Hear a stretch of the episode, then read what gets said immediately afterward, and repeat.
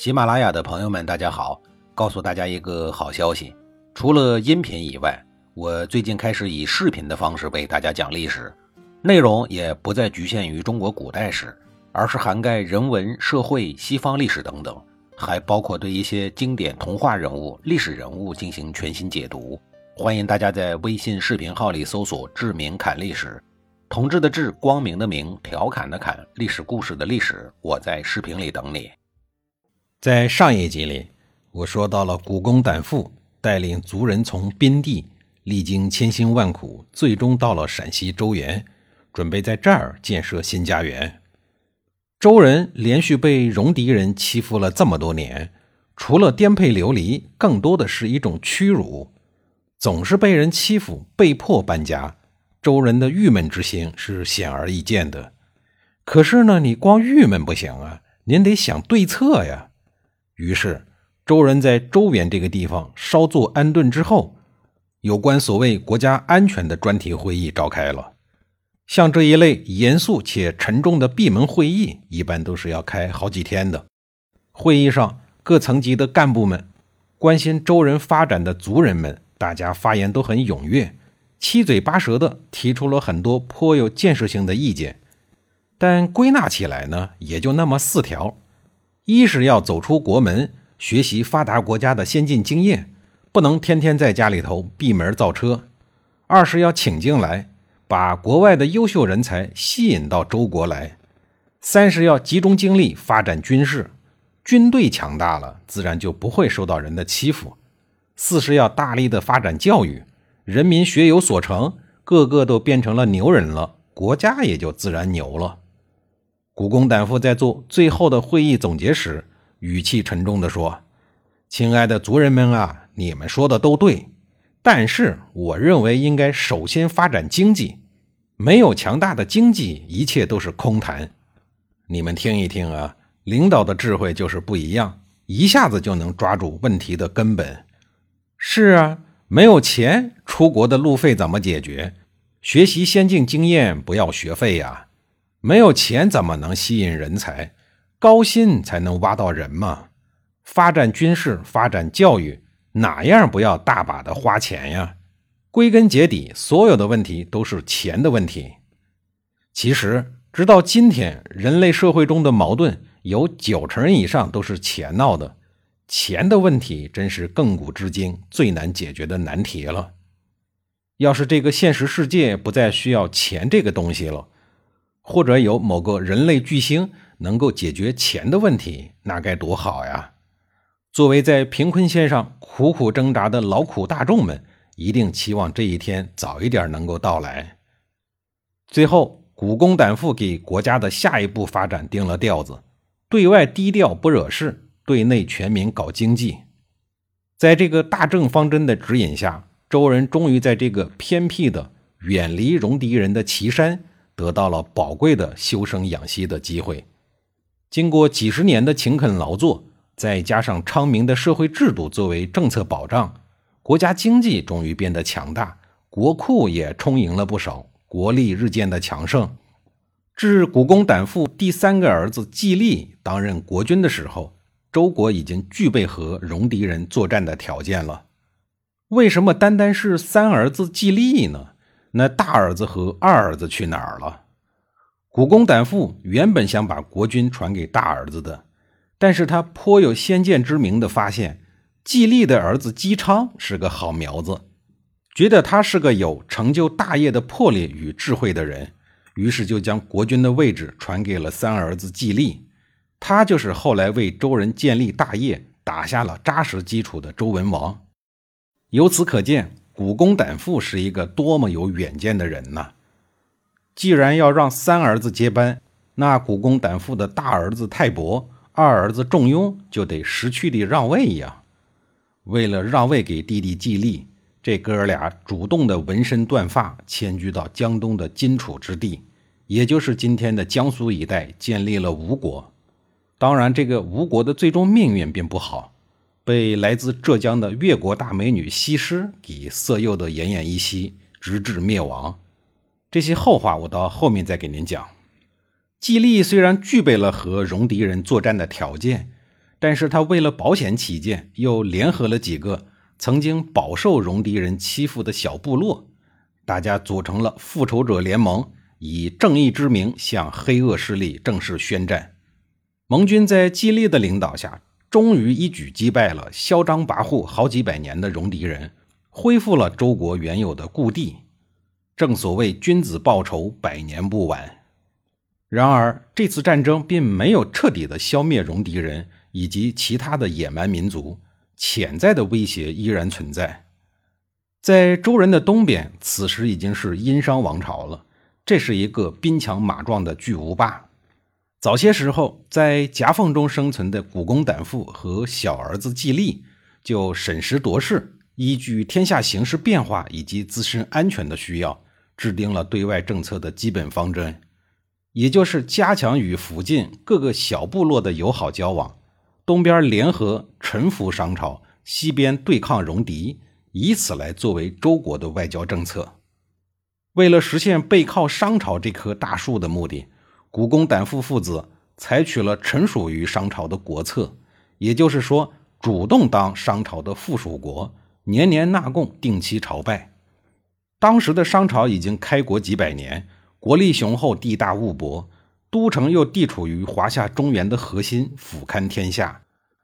咱们再接着说这个古公胆父，他主动臣服于商纣王之后，就等于化解了东侧的危险。可是等古公胆父去世以后，他的儿子季历担任周国国君的时候，却莫名其妙的被商纣王给杀害了。于是他的儿子姬昌继位。姬昌成为西伯侯之后，又被商纣王任命为三公。三公是古代的一种官职。姬昌的周国作为周王朝的附属国，国君是需要到商朝中央政府担任官职的。这个所谓的担任官职，其实就是当人质的意思。担惊受怕的姬昌，最终毫发无损地回到了自己的属地岐山。他平复了心绪之后，痛定思痛。认定离心离德的殷商王朝注定要被丢进历史的垃圾堆，于是他开始广纳贤才，厉行仁政。一系列的政策实施以后，周国内部的实力逐步的得到了进一步的充实和发展。姬昌通过开明的政治制度，不断的强化着他下面各层级管理层的地位，稳定着干部队伍的心态，同时又积极的和周围的各社会阶层建立友好的联系。慢慢的，他也得到了其他小部落、小诸侯们的拥戴。后来，在鼎力辅佐姬昌，也就是大名鼎鼎的周文王的众多贤臣里，有一个年逾古稀、七十二岁的老爷子，有必要着重的介绍一下。他就是《封神演义》男一号、驰名中外的姜子牙。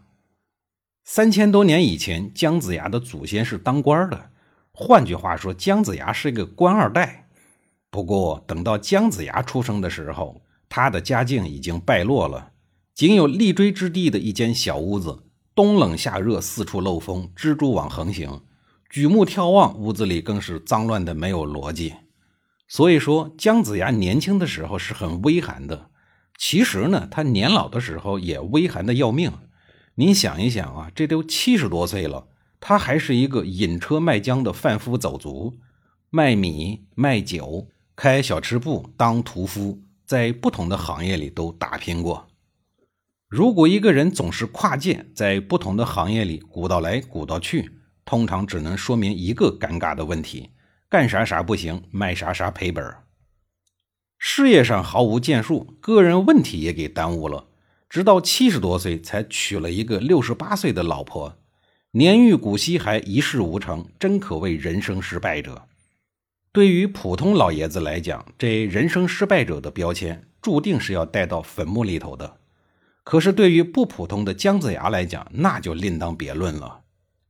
姜子牙在完成了日常卖米卖酒、杀猪宰牛这些本职工作之余，心里头还研究一些个壮志凌云的副业，比如刻苦学习天文地理、军事谋略，还有一些治国安邦等这些大事儿，然后期望有一天能够为国效劳。用现代语言来讲，这不就是一个啃窝窝头的命、操国务院心的愤怒青年吗？不对啊，应该是愤怒老头，他都七十多岁了。说起屠夫，大家可千万不能小看这个群体。比如汉朝汉灵帝驾崩以后，屠夫何进就眼光独到的拥立了外甥刘辩继位，从此何进独揽汉朝大权。还有肢解牛肉游刃有余的屠夫丁，庖丁解牛说的就是他。庖是厨师的意思，丁才是他的名字。另外，历史上还有几个著名的屠夫，比如刘邦手下的大将樊哙，这些人都和姜子牙一样，都是屠夫出身。所以说呀，千万不能小看那些身处社会底层的小人物。许多载入史册的大事件，恰恰是这些人干出来的。有时候，他们甚至能够翻天覆地，决定历史的走向。毕竟，小人物是大群体。要说这清苦的日子，姜子牙倒是能够承受。毕竟这七十多年以来，他就没有享受过什么好日子。可是他六十八岁的老婆受不了了，眼看黄土都要埋到下巴颏了。再不去积极的追求幸福，可就来不及喽。于是就逼着姜子牙要离婚。